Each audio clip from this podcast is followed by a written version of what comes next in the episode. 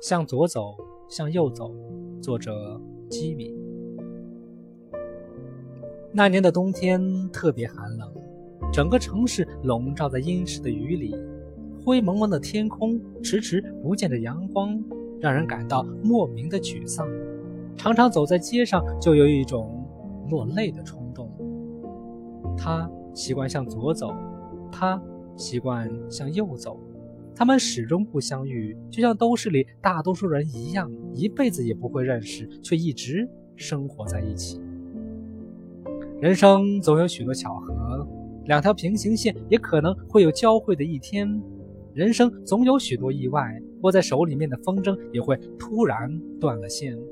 在这个熟悉又陌生的城市中，无助地寻找一个陌生又熟悉的身影。